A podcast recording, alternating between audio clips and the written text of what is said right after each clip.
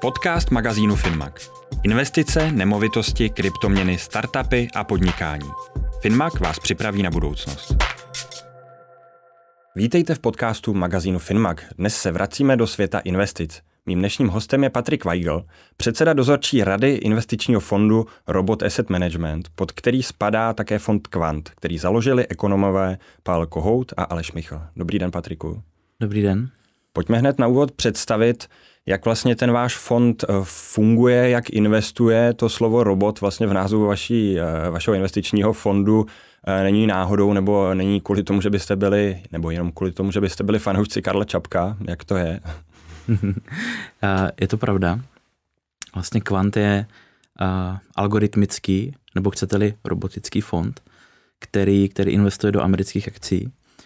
A ten náš algoritmus, který vlastně vyvinul a stále o něj pečuje Pavel Kohout, tak řídí vlastně rozložení našeho investičního portfolia mezi, mezi index amerických akcí a pevně uročené instrumenty. Proč zrovna americké akcie? Je to, je to stále jako jeden z nejrozvinutějších, nebo řekněme nejrozvinutější kapitálový trh na světě. A zároveň ten, ten algoritmus, který, který čerpá vlastně uh, makroekonomická data, ze kterých vychází, tak uh, vlastně na, na těch amerických trzích jsou vlastně nejdelší časové řady. Tedy z tohoto pohledu je to pro ten algoritmus nejlepší, nejlepší zdroj těch dat. Hmm, hmm. A vy tedy vyhodnocujete uh, oběh peněz vlastně v ekonomice uh, versus ceny akcí a tam dáváte pak nějaké doporučení, nebo ten algoritmus dává doporučení, tedy kolik držet v tom indexu a kolik držet vlastně ve vkladech. Je to tak, je to tak. Ten algoritmus vychází celkem z šesti makroekonomických ukazatelů, přičemž dva hlavní, které jste zmínil, tak je vlastně objem peněžní zásoby v americké ekonomice a ten druhý jsou podnikové zisky. A tady tyto dva eh, ukazatele to relativizuje vlastně k ceně, k ceně akcí a při, řekněme, nahlédnutí ještě k těm, k těm dalším čtyřem ukazatelům to vyhodnocuje, jestli jsou akcie nadhodnocené nebo podhodnocené. Tedy jestli je vhodné do portfolia eh, těch eh, akcí zařadit více nebo naopak méně. Je robot lepší investor nebo správce peněz než člověk? My říkáme, že do života emoce patří, do, do, do investování ne. A v tom si myslíme, že je vlastně hlavní výhoda toho, toho robota, protože on skutečně, skutečně rozhoduje na základě tvrdých dat a nemá tendence sklouzávat k nějakým, eh, ať už nějakým FOMO efektům, anebo nějakým jiným emocím, které, které můžou ovlivňovat ta rozhodnutí. A, eh, a ta historie dosavadní nám, nám, nám ukazuje, že ten robot to dělá dobře. Vlastně před pár lety mi Aleš Michal, jeden ze zakladatelů vašeho fondu, říkal, že si myslí, že ve velmi brzké době budou, bude už eh, většina fondů zpravována nebo řízena algoritmem, jak roboticky. Jak, eh, jaký je váš pohled na tohle a bude vlastně ta konkurence vypadat stále víc podobně jako vy, že vy pořád jste na tom našo, našem trhu specifičtí. Jak to bude třeba za pět, deset let? Já si myslím, že, že vlastně algoritmy nebo jakým způsobem jako automatizované investování, obchodování, tak je taky určitý trend. A když bych se měl podívat na to, jak jsou spravovány fondy těch, řekněme, jako velkých správců, tak, tak máme tady vlastně aktivně řízené, které tedy primárně říkají, že to řídí lidé. Pak tady máme ty pasivní, takové ty indexové fondy, řekněme. Ale uh, někde mezi tím jsou ty uh, algoritmické a dokonce i ty aktivně řízené tedy lidmi, tak z určité části jsou, jsou uh, algoritmizované. A myslím si, že uh, postupem času se vlastně zjišťuje a s tím, jak se ty technologie budou, budou zdokonalovat, tak se um, asi bude ukazovat, že ten robot je svým způsobem prostě efektivnější a, uh, a levnější než, uh, než ten tým analytiků a portfolio manažerů a tak v některých oblastech, segmentech, ne tedy ve všech, si myslím, že ten trend bude pokračovat a že, že, že těch fondů řízených algoritmy bude, bude víc a víc.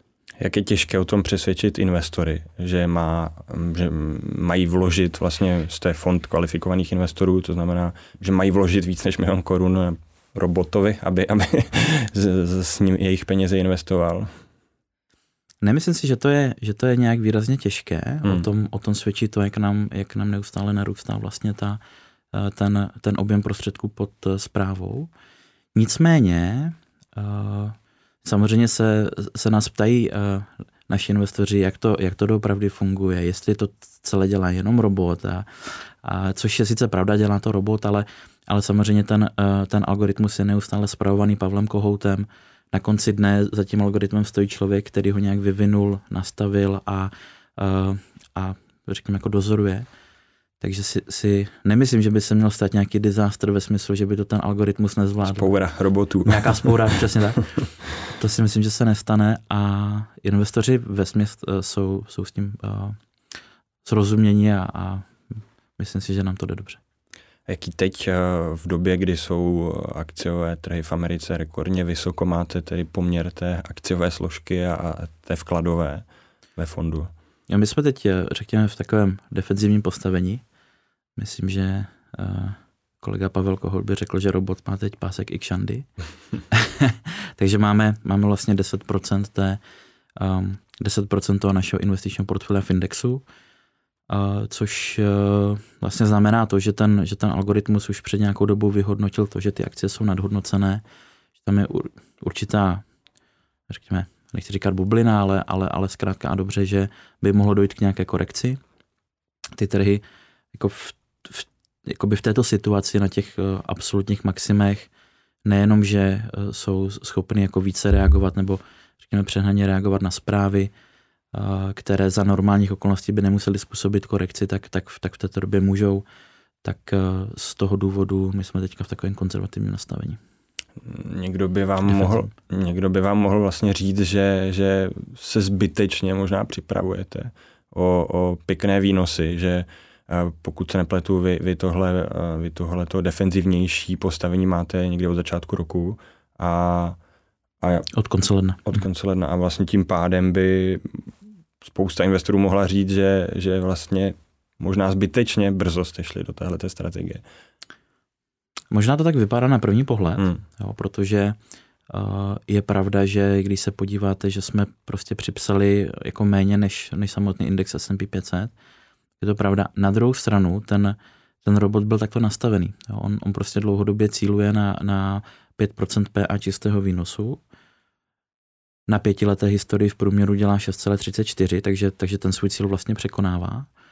A on byl skutečně nastavený tak, aby, tak, aby byl jako, řekněme, brzdou na propad a vlastně vydělával na těch korekcích pak směrem nahoru. Hmm, hmm. Takže, takže on teď očekává tu korekci, takže dělá přesně to, k čemu byl nastavený. A to je jedna z těch věcí, že eh, do toho robotického investování emoce nepatří a je to tak. Není, není vlastně čekání na korekci v době, kdy centrální banky lídí do ekonomiky spoustu peněz, spoustu levných peněz, které se pak vrací na ten, na ten trh finanční. A čekáním na Gorota? Nemůžete se ještě načekat?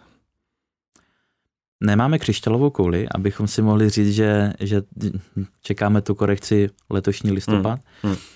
Tak to není, takže nevíme, nevíme, kdy přijde, nevíme, jak, jak hluboká bude, jak, jak rychle pak bude to následné zotavení. Na druhou stranu, my i když zůstaneme tady v tomto nastavení, tak uh, a nic zásadního se nezmění, tedy, tedy uh, trhy budou připisovat nějaké, jako už řekl bych, jako drobné nárůsty, tak eh, my vlastně doručíme, co jsme investorům slíbili, vel, velmi pravděpodobně. Eh, a zároveň nám taky hraje do karet to, že se zvedají ty sazby, protože, protože ten, ten depozitní účet, kde, kde je držená ta hotovost, tak, tak je vlastně taky úročení repo sazbou, takže v tomto nám to hraje trošku do karet a z druhé strany nám to pomáhá doručovat taky to zhodnocení. Mm-hmm. A to už je tedy jako ten ultrakonzervativní způsob. Na druhou stranu dalším faktorem je inflace, která teď poměrně stoupá nahoru a, a spousta lidí možná začne přemýšlet, jestli, jestli když cílíte tedy na 5%, jestli to vlastně v tom akciovém světě není málo. Nebo jak, jak, co pro vás znamená ta rostoucí inflace, jak to komunikujete třeba s vašimi investory? Já bych možná udělal ještě jakoby takový, takový krok jako ještě o úroveň výš a podíval se na to, jestli, jestli vůbec ta inflace je pro nás problém. Hmm. Jo? Protože myslím si, že po nějakou dobu pro vás jako pro investiční společnost nebo pro Česko a českou společnost? Právě jsem se na to chtěl podívat ještě z toho jakoby makropohledu. Mm-hmm. Myslím si, že, že uh, pro naši ekonomiku, když ta inflace bude ještě nějakou dobu se tady pohybovat kolem těch 4 až možná 5% tak to jako není žádné drama. Myslím si, že to ta ekonomika dokáže vstřebat. Když se podíváte na to ze svého jako spotřebitelského pohledu, tak, tak vás to samozřejmě netěší. Ale já si myslím, že my tady máme jako jiný problém, který bychom měli, měli pojmenovat a to je to, že uh, u nás jako stále velká část lidí nějakým způsobem jako smysluplně neinvestuje. A když, když budete investovat, řekněme, ono to zní jako zvláštně, že Kvant má hlavní podkladové aktivum akcie, a já o tom mluvím jako o, o konzervativní hmm, investici, hmm. ale když, když budete investovat konzervativně, tak jako to dělá kvant, tak eh, řekl bych minimálně dorovnáte tu inflaci a vyděláte něco navíc. Myslím si, že ten hlavní problém, ale který tady máme, je to, že většina lidí eh, není schopná smysluplně investovat z různých důvodů, ať už je to nějaká obecně jako nižší finanční gramotnost ve společnosti, nebo naopak s tím, jak roste ta úroveň řekněme, eh, finanční gramotnosti, tak možná zase klesá averze k riziku a vzrůstá důvěřivost vůči nějakým jako jiným subjektům, které, které pak nejsou schopny doručit, co si líbili. Tak si myslím, že, že, že právě v tom je ten problém. Když, když nebudete investovat vůbec, nebo nebudete investovat rozumně, tak, eh, tak je to daleko horší, než, než když eh, budete investovat konzervativně s nějakým rozumným výnosem 5 až 6 jak vlastně reagovali vaši investoři během pandemie, během té, řekněme, toho poklesu eh, na těch eh, amerických trzích loni, loni v březnu? Byla tam patrná nějaká velká nervozita, nebo naopak eh, začali, řekněme, zkušeně přisypávat víc peněz ještě do fondu? Jak to bylo? Bylo to samozřejmě individuální. Nedá se to úplně, úplně hmm. paušalizovat. Hmm. Ačkoliv vlastně ten březen 2020 byl náš, eh, řekněme, výkonově nejhorší měsíc, tak ale stále, eh, stále na tom nebyl tak špatně jako, jako samotný index. Takže, takže z tohoto pohledu, když my jsme odepisovali minus 5,74, ale, ale, ale akcie desítky procent, tak, eh, tak jsme na tom ještě byli dobře. A to právě si myslím, že ti naši investoři v tom právě pochopili tu podstatu kvantu. Jo? Že, že ten robot dokázal zavčas uh, ještě, ještě tady před tou korekcí vlastně reagovat a snížit tu, tu, tu akciovou složku. Tím pádem zbrzdil ten propad. No a pak samozřejmě byli, byli, byli investoři, kteří, kteří to jako vnímali jako, jako příležitost a naopak, eh, naopak přikupovali. Jo, takže myslím si, je teda potřeba říct, že tady tahle korekce přišla uh, velmi rychle, protože zase jako následující měsíc duben, tak byl, řekněme, výkonově nejlepší. Jo, takže hmm, hmm. tady to nám zahrálo do karet a celkově si myslím, že, že jsme tím rokem prošli dobře, nebo lépe než dobře. Jsme se tady eh, bavili o nějaké možné korekci, když bychom to srovnali třeba s rokem 2000 a s následnou dotkom bublinou. Může něco takového nastat, nebo už jsou na to trhy nějak víc připravené, nebo v jaké jsme teď situace? Já vím, říkali jsme si, nemáme křišťálovou kouli, přesto No, já bych se úplně nechtěl pouštět do prognóz, to, hmm. to jako už vlastně z principu neděláme, ale když se podíváme na to, na ta fakta, která, která, která známe, tak eh, když se podíváte vlastně na, eh, eh, řekněme, ty podnikové zisky aktuální a na tu cenu akcí nyní, tak ta cena akcí je skutečně jako velmi vysoko v tom, v tom, v tom v tom absolutním srovnání je samozřejmě daleko více peněz v ekonomice, ale v tom relativním srovnání jsme, jsme téměř v tom, v tom stavu, jako, jako jsme byli vlastně v tom roce 2000. Jo. A je potřeba říct, že pak se z toho ten trh dostával asi 8 let, jo, než, než se dostal zpátky na ty hodnoty, ale, ale uh, je to určitý signál k tomu, že, že nás možná nějaká korekce čeká. Vy jste v čele dozorčí rady od, od června letošního roku, takže poměrně krátce, jaké jsou vlastně nějaké vaše cíle, plány, představy, co, co s kvantem dál dělat? Já mám kromě, kromě takové té uh, denodenní operativy toho, toho fondu, takové toho operativního řízení na starosti primárně vztahy s distribucí a s našimi investory, kteří nás osloví napřímo. Takže já mám, já mám primárně cíl uh, dovést kvant do stavu, že bude mít pod zprávou na konci roku 2023 2 miliardy korun. A v tuhle chvíli má? V tuhle chvíli máme 890 milionů. A zároveň pak z takového toho jako strategičtějšího pohledu společně s kolegy, uh, společně s kolegy akcionáři vlastně pracovat na tom, abychom, abychom pod kvantem měli třeba více podfondů, uh, trošku třeba jinak nastavené, uh, případně s jinými podkladovými aktivy, tak abychom, uh, abychom zkrátka a dobře mohli mít ještě další produkty vedle kvantu. Tomu se určitě ještě dostaneme, ale zůstal bych, zůstal bych u těch vašich klientů. Jak, jak dnes vlastně vypadá nějaký váš typický klient? Nedá se to úplně jako paušalizovat podle, podle věku, pohlaví, a, ale, ale když si vezmete, že, že, že u nás vlastně uh, spíše končí jednorázové investice, minimální investice je tedy milion korun, a zároveň říkáme, že jsme brzdou na propad trhu, že uh, doručujeme konzervativní nos 5-6%, tak, uh, tak jsou to spíše lidé, kteří už mají nějaký kapitál, už mají nějaké zkušenosti a, a chtějí ten kapitál primárně ochránit od, uh, právě od vlivu té inflace, tak, uh, tak jsou to spíše lidé v nějaké, jakoby, řekněme, jako středních letech, v, v nějakém už jako životním cyklu, kdy, kdy mají kapitál a chtějí, chtějí ho zhodnotit nepřítomně. Jo, takže podnikatelé, manažeři, lékaři, právníci a tak dále. Kdo je v tuhle chvíli pro vás konkurence, nebo kdo, nebo co? Jsou to jiné investiční produkty, jiné fondy kvalifikovaných investorů? Hmm. Určitě fondy kvalifikovaných investorů ano, ačkoliv e, těžko bychom našli fond, který, který funguje e, podobně jako my. Možná bych dokonce řekl, že, že pro nás je konkurencí jako kdokoliv, kdo, kdo prostě přichází s nějakou relevantní investiční příležitostí.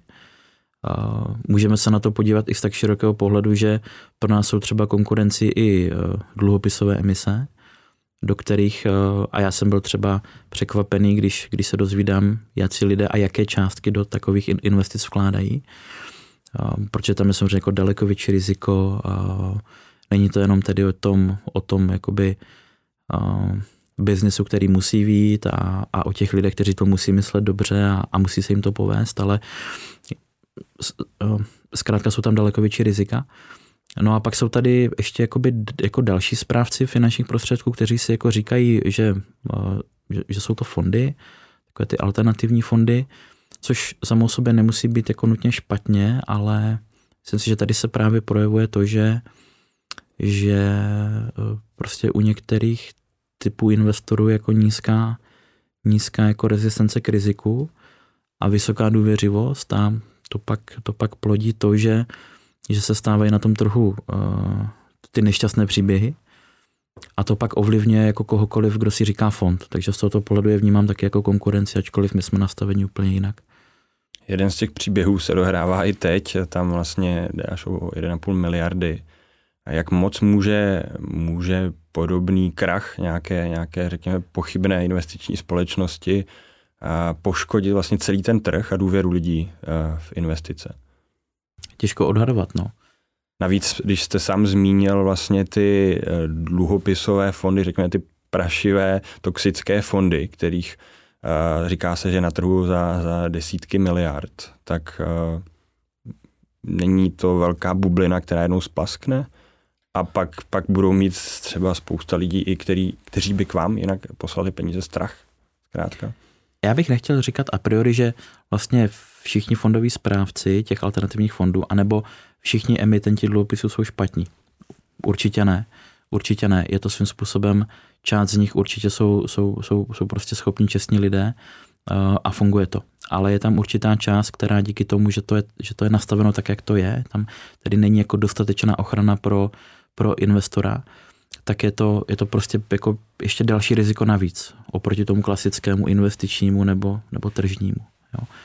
A když se tyhle nešťastné příběhy dějí, teďka máme září 2021 a teď jeden je takový aktuální, tak, tak to ovlivňuje to mínění lidí a oni prostě, myslím si, že ten běžný investor prostě vidí slovo investice nebo vidí slovo fond a, a prostě nemá úplně, úplně ten, řekněme, a, a, nemá úplně tu rozlišovací schopnost, aby, aby tam jako vyhodnotil a dokázal to jako správně ohodnotit. Jo. Takže myslím si, že to lidé dokážou házet do jednoho pytle a uškodí to ve finále celému trhu. A není tedy problém v nějaké regulaci nedostatečné, řekněme, třeba u těch dluhopisů? A nebo je to zkrátka o tom, že si ten trh a ti lidé, ty, ti investoři musí jako to jako prožít, projít tím a poučit se třeba. Ne, neříkám, že musí přijít o všechny peníze, ale vidět, že se něco takového děje a řeknou si, aha, tak bacha, musím si dávat větší pozor. Myslím si, že to je kombinace. Hmm. Jo. Že to je kombinace toho, že uh, jednak lidé, ačkoliv se říká, že jsou nepoučitelní, tak uh, postupem času budou schopni uh, lépe vyhodnocovat ty investiční příležitosti a zároveň regulace, jako jistá míra regulace zkrátka na tom finančním trhu by měla být. Těžko se, se posuzuje, jestli už je ta jako míra příliš vysoká nebo ještě příliš nízká, ale asi nějaká kombinace toho nás postupně dovede k tomu, že to lidé začnou lépe vnímat. Nehrozí teď, že s tou rostoucí inflací budou lidé stále víc vyhledávat tyhle ty podobné investiční příležitosti, které slibují tam v tom případě to bylo až 30% zhodnocení, což už prostě musí být pro uh, někoho, kdo má s investicemi nějaké zkušenosti, prostě varovný signál, že, že tohle opravdu ne. Myslím si, že a, nebo doufám, že budou lidé více vyhledávat investiční příležitosti, s tím, jak se mluví o inflaci. A zároveň doufám, že, že, že když bude někde svítit uh, nějaký jako výnos v desítkách procent ročně, takže to bude jako dostatečný výkřičník na to, aby, aby si to jako důkladně, důkladně prověřili. Jaká je tady v Česku budoucnost fondů kvalifikovaných investorů? Čekáte ještě velký rozvoj, co se týče i nějaké palety nabídky celkové? Myslím si, že ten trh se bude ještě dál nějakou dobu saturovat. No, že máme tady správce, docela dost eh, správců, kteří se zabývají nemovitostmi, máme tady, uh, máme tady nějaké, řekněme, jako private equity fondy. Mm, no, myslím si, že budou i dál vznikat fondy, které se zabývají kapitálovými trhy a bude to určitá forma nějakého, řekněme, algoritmického obchodování nebo investování. Vy jste sám zmínil, že máte v plánu, že uvažujete o tom, že byste, že byste přišli s dalšími podfondy. A ty by byly opět ve formě investic, řekněme, pro kvalifikované investory? Ano, a, a jestli můžete říct, jako kam chcete mířit, nebo kam, kam byste mohli mířit, co se týče nějakých charakteristik nebo založení toho fondu. A já to ještě nemůžu takhle prozradit, ačkoliv mě to jako v zásadě mrzí, že o tom ještě nemůžu mluvit, ale je to v určité fázi rozpracovanosti. Určitě, určitě se budeme dál zabývat kapitálovými trhy a, a možná i některými dalšími aktivy. Já vždycky, když tady mám hosty ze světa investic, tak se ptám i, i na, je, na jejich osobní soukromé investice, jestli náhodou Kovářová kobila nechodí bosa. Jak je to vlastně ve vašem případě? Já mám, já mám investování jako, jako takové hobby už, už poměrně hodně dlouho, takže bych řekl, že jsem takový ten příklad toho, že má práce mě i baví. Jo. A myslím si, že jsem si vyzkoušel jako spoustu aktiv. Některá krátkodobě, některá dlouhodobě držím, takže věřím tomu, že v tomhle případě nechodí Kovářova kobila. Úplně bosa. Co třeba považujete za vaši nejlepší uh, životní investici? Teď, když určitě zůstaneme u toho investování teda. Myslíte jako akciovou nebo? Cokoliv. Co považujete, když vaše, řekněme, životní investiční trefa? Jednu bych měl a je to takové úsměvné. Asi každý známe Lego. Mm. Já jsem, já jsem jednou, um, jednou svému bratrovi kupoval Lego stavebnici, uh, ne, že by byl ještě dítě, a jenom prostě jako Lego má i modely pro dospělé. A, a, a tak se mi to líbilo, bylo to, byl to jeden vlastně model, a, bylo prostě auto, a, a takže jsem si ho koupil taky. No a já, já jsem ho nesložil, já ho mám stále v krabici ale teďka docela nedávno jsem zjistil, že existuje takový web, který, který vlastně pro sběratele Lega jako, je takové vodítko jakoby ohodnocování těch jednotlivých hmm, sérií, protože hmm, oni, hmm. Ono to, když to vlastně vyjde, nějakou dobu se to prodává, pak se to přestane prodávat a už existuje jenom takový ten aftermarket. No a tam ta ku podivu, nebo možná ne ku podivu, ale mě to překvapilo, ta hodnota prostě pořád roste. A tam, tam jsem se dostal za 8 let asi na 600%. Mm. Žádnou jinou investici jsem takhle jako zhodnotit nedokázal a ve smyslu to byla fakt náhoda. No. Mm, mm. Ale na eh, FKI fond na Lego to asi nebude ještě. uh, to, tak, to tak nevypadá. No. A naopak, teda, která investice vás nejvíc zabolela, nebo kde jste se nejvíc spálil? Já nemám vyloženě takový ten průšvih, že bych jako, jako řekl, tohle jsem si koupil a ono to spadlo na nulu, to ne. Ale já, já tak nějak eh, vlastně vnímám, že docela dobrá investice je do vzdělání. Jo. Uh, doporučuji to uh, jako všem, jakože je to, je to skutečně dobré tak to do sebe investovat, no ale můžete se i spálit. Já jsem se při nákupu, řekněme, jednoho jako neúplně levného kurzu to spálila a prostě ta kvalita tam nebyla taková, hmm. jakou jsem očekával. Hmm, hmm, hmm. To si myslím, že se prostě stává. No. vy jste několikrát zmínil tu finanční gramotnost. Jak jste v tomhle ohledu optimistický nebo pesimistický, co se týče třeba i mladších generací teď, které ve srovnání s těmi předchozími generacemi a jejich rodiči se vlastně vrhají do toho investování poměrně brzy. Spousta jednoduchých investičních platform, kde nakupovat akcie, a zajímají se o kryptoměny třeba a takhle, což už je samozřejmě trošku jiný typ investování, ale, ale zkrátka zajímají se víc o, o finanční trhy a o investice než jejich rodiče. Hmm. Já si myslím, že jako dnešní mladá generace je na tom jako fakt lépe než, než třeba jejich rodiče. Jo. Máme, uh, máme vlastně přístup k informacím, uh, je, je, je zkrátka daleko snažší existují ty platformy, kde, kde můžete od relativně malých částek investovat a myslím si, že je to vlastně dobře, jo? že zase se tam projeví takové, takové ty klasické profily, eh, řekněme, klasické investiční profily, že někdo je, někdo je více konzervativní, někdo více dynamický, někdo nemá téměř žádnou averzi k riziku a tak dále a podle toho se to bude zase odvíjet. A v zásadě je dobře, že mladá generace to zkouší. Takže vlastně dojde k nějakému tomu poučení mnohem dřív. Tak. Třeba i tomu spálení mnohem se. Mnohem dřív, hmm, v menších hmm. částkách řekněme a myslím, že to je dobře. Takže se vám tam postupně vychovávají investoři, kteří až, až pořádně vydělají, tak pošlou ty peníze k vám. Doufejme, no, doufejme. Kolik je teď, jestli to máte mm, a vlastně zveřejňujete, kolik je průměrná částka, kterou má u vás investor vloženou? No, my to úplně nezveřejňujeme. A teď že bychom úplně nechtěli, hmm. ale, hmm. ale um, ani takovou jako metriku příliš nesledujeme. Nicméně dokážu na to asi odpovědět relativně přesně. Máme v tom fondu asi 890 eh, milionů korun a máme nějaké nižší stovky klientů, jo, někde mezi dvěma třema sty, hmm. takže je to spíše taková, řekněme, jako ničová služba, není to žádná masová záležitost. Takhle vlastně bychom to zprůměrovali, ale kdybyste nějak pocitově měl říct třeba, že většina klientů, co s vámi začíná, tak se drží třeba u toho, u toho limitu, toho vstupu toho milionu a pak jsou nějací, kteří tam zkrátka dají víc, třeba desítky i hmm. milionů. Je to tak. Hmm.